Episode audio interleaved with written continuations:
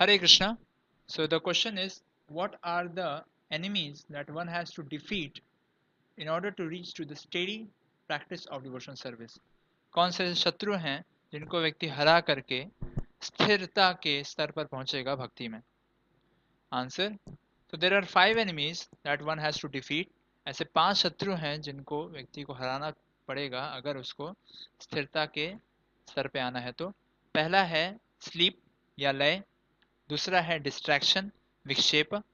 तीसरा है डिसइंटरेस्ट अप्रतिपति चौथा है कसाय behaviour unbecoming of a Vaishnava. ऐसा वैष्णव के व्यवहार के अतिरिक्त व्यवहार करना। और पांचवा है रसास्वाद भौतिक भोग के प्रति आकर्षित होना। सो so, पहला है स्लीप तो अज्ञानता का प्रभाव के कारण व्यक्ति माला में माला करते समय सो जाता है या भागवतम क्लास सुनते समय सो जाते हैं या गायत्री मंत्र का जाप करते समय सो जाते हैं।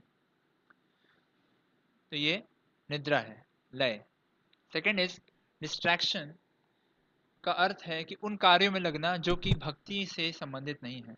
जैसे कि बातें करना जब के समय, इसको हम कहते हैं शिप तीसरा है डिसइंटरेस्ट जो कि इस प्रकार से आता है कि व्यक्ति ध्यान नहीं देता है और उसको नींद नहीं आती है वह और वह चीज़ों से डिस्ट्रैक्ट भी नहीं हो रहा है पर उसको रुचि नहीं आ रहा है ध्यान नहीं दे पा रहा है भक्ति के कार्यों में।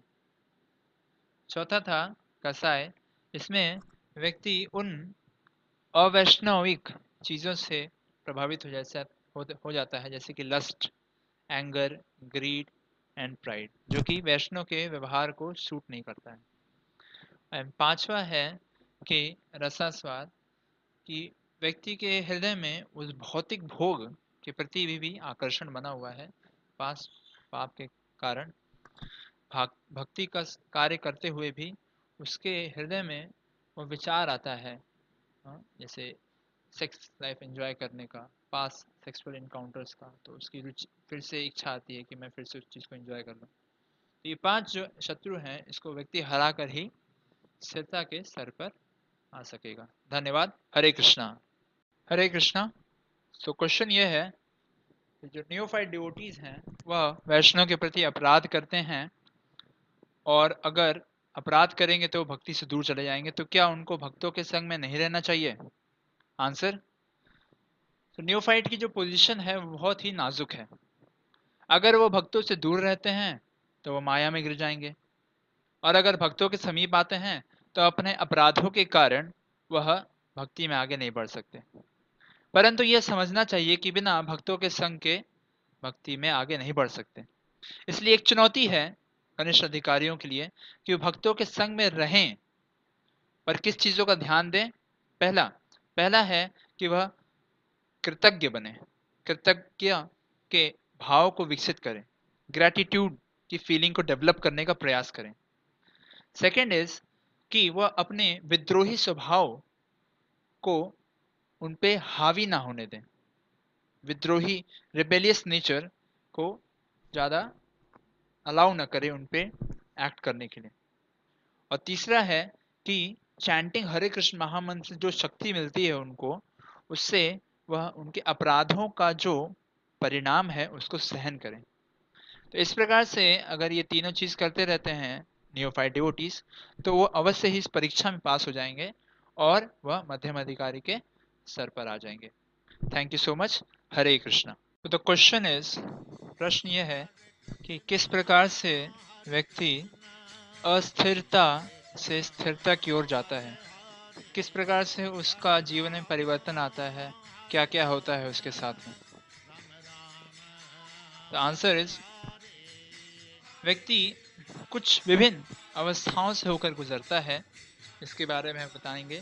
पहला होता है उत्साहमय, जहाँ पर उसके पास विश्वास होता है, पर वह झूठा विश्वास होता है। दूसरा होता है घन तरल, कभी वह आकर्षित होता है, कभी वह पीछे हट जाता है। फिर है इंडिसीजन व्यूड विकल्प जहाँ पे वह निर्णय नहीं ले पाता है। चौथा है, इंद्रियों से संघर्ष, विषय संग्रह। और पांचवा है, वाउज होल्ड ना कर पाना, व्रत लेना पर उसको पूरा ना कर पाना, इसको नियमाक्षम कहते हैं।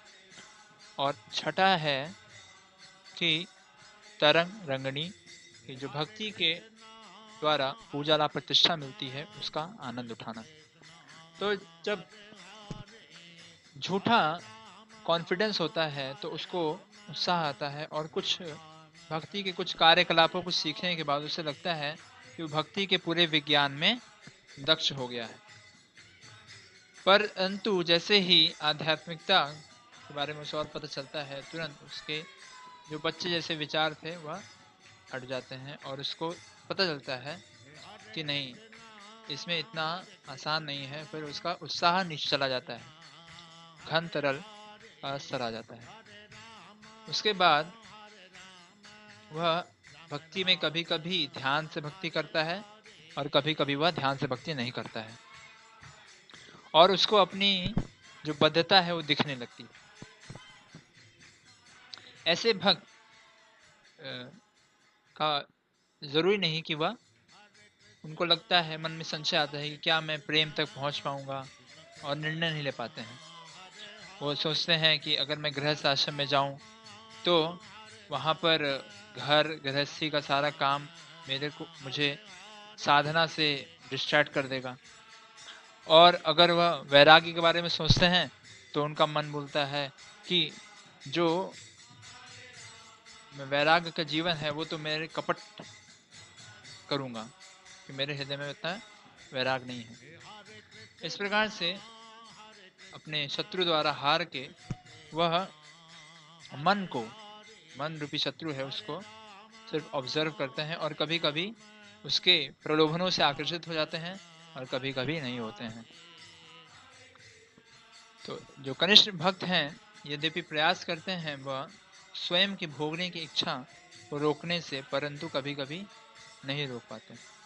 और अपने आध्यात्मिक बल को बढ़ाने के लिए वो वचन लेते हैं कि मैं ज़्यादा से ज़्यादा माला का जाप करूँगा, दिन में एक बार खाऊँगा, या एकादशी को पूर्ण तरह फास्ट रखूँगा, या सिर्फ़ कम पाँच घंटे कम सोऊँगा। पर कितना भी हम प्रयास, कितना भी वो प्रयास कर लेता है, वह अपने वचन में पूरा नहीं हो पाता है और आगे नहीं बढ़ पाता इस प्रकार से। और इस प्रकार से आखिरी स्तर उसमें आता है, जब वह पैसे, प्रतिष्ठा और सम्मान की जो तरंगे हैं, उसमें बह जाता है, जो कि इस भक्ति रूपी तरंगों सिर्फ़ लहरें हैं, ऊपर से लहरें तो ये जो छह अवस्थाएँ हैं, ये व्यक्ति के जीवन में आती हैं और व्यक्ति का, साधक का जो जीवन है, उसको बहुत ही कठिन बना देती है माया से एक संघर्ष के रूप में। परंतु फिर भी जो भी भक्त भक्ति करते हैं उनको दो प्रकार का आनंद ज़रूर मिलता है। एक है शुभता यानी कि हर प्रकार के शुभ होना और दूसरा है क्लेशाग्नि मतलब हर प्रकार के कष्ट से मुक्त होना। चाहे वो किसी भी भक्ति के स्तर में हो उनको ये अवश्य मिलता है। साथ ही साथ हरे कृष्ण महामंत्र का जप करना और कृष्ण भावनामृत का प्रचार करने से उनको आ, ऐसा सुख मिलता है जिसके कारण वह इच्छुक होते हैं इस कार्य को और करने के लिए। इस प्रकार से जब वह ज्ञान विकसित करते जाते हैं, सही से ज्ञान विकसित करते जाते हैं, और जो गड्ढे हैं, भक्ति के पथ पर जो खतरा है, उसको संभल के उसको पार करते हैं, धैर्य से और दृढ़ निश्चय से तो अवश्य ही वह स्थिरता के सर पे आते हैं। तो बहुत बहुत धन्यवाद। Hare Krishna. The question question is, can can a person who has obtained salokya mukti जिस व्यक्ति ने सालों की मुक्ति प्राप्त कर ली है कैसे ये संभव है कि वो व्यक्ति भगवान श्री कृष्ण का दर्शन कभी कभी करता हो? आंसर वास्तविकता में जो व्यक्ति या जो भक्त सालों की मुक्ति प्राप्त करते हैं वह भगवान श्री कृष्ण का दर्शन कभी कभी करते हैं साक्षात रूप में और अक्सर वह भगवान श्री कृष्ण का दर्शन अपने हृदय में करते हैं। तो वास्तविकता में भगवान श्री कृष्ण का दर्शन करने के लिए सिर्फ़ हृदय की शुद्धि सफिशेंट नहीं है। बल्कि एक लोभ होना चाहिए हृदय में भगवान श्री कृष्ण का साक्षात संग प्राप्त करने का। और अगर कोई सामीप मुक्ति के लिए चाहते हैं सामीप मुक्ति जो चाहते हैं, वास्तविकता में वह भगवान श्री कृष्ण का दर्शन साक्षात करते हैं फेस टू फेस तो इस प्रकार से जो लौल्यम है, उसकी, उसी के कारण भक्त भगवान श्री कृष्ण का दर्शन कर पाते हैं, अन्यथा नहीं। कोटेड फ्रॉम प्रीति संदर्भ अनुच्छेद ten thank you so much Hare Krishna the question is if a person at a bhava stage can see Krishna in their heart अगर कोई भाव के स्तर पे है, वो भगवान श्री कृष्ण का दर्शन कर पाता है अपने हृदय में तो क्यों वह इच्छा करेगा भगवान को साक्षात अपनी आँखों से देखने की? तो क्यों उसकी इच्छा आएगी? Why would he like to see Krishna face to face answer यद्यपि भगवान श्री कृष्ण को हृदय में देखना बहुत ही अमेजिंग है।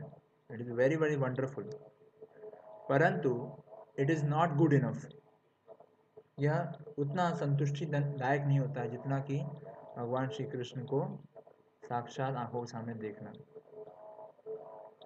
ऐसे भक्त जो होते हैं, ऐसे अनुरागी भक्त जो भगवान श्री कृष्ण को साक्षात देखना चाहते हैं, वह भगवान के इस दर्शन को एक पहले का अनुभव मानते हैं इस जगत में, जो आध्यात्मिक सुख उनको प्राप्त होगा आध्यात्मिक जगत में उसका।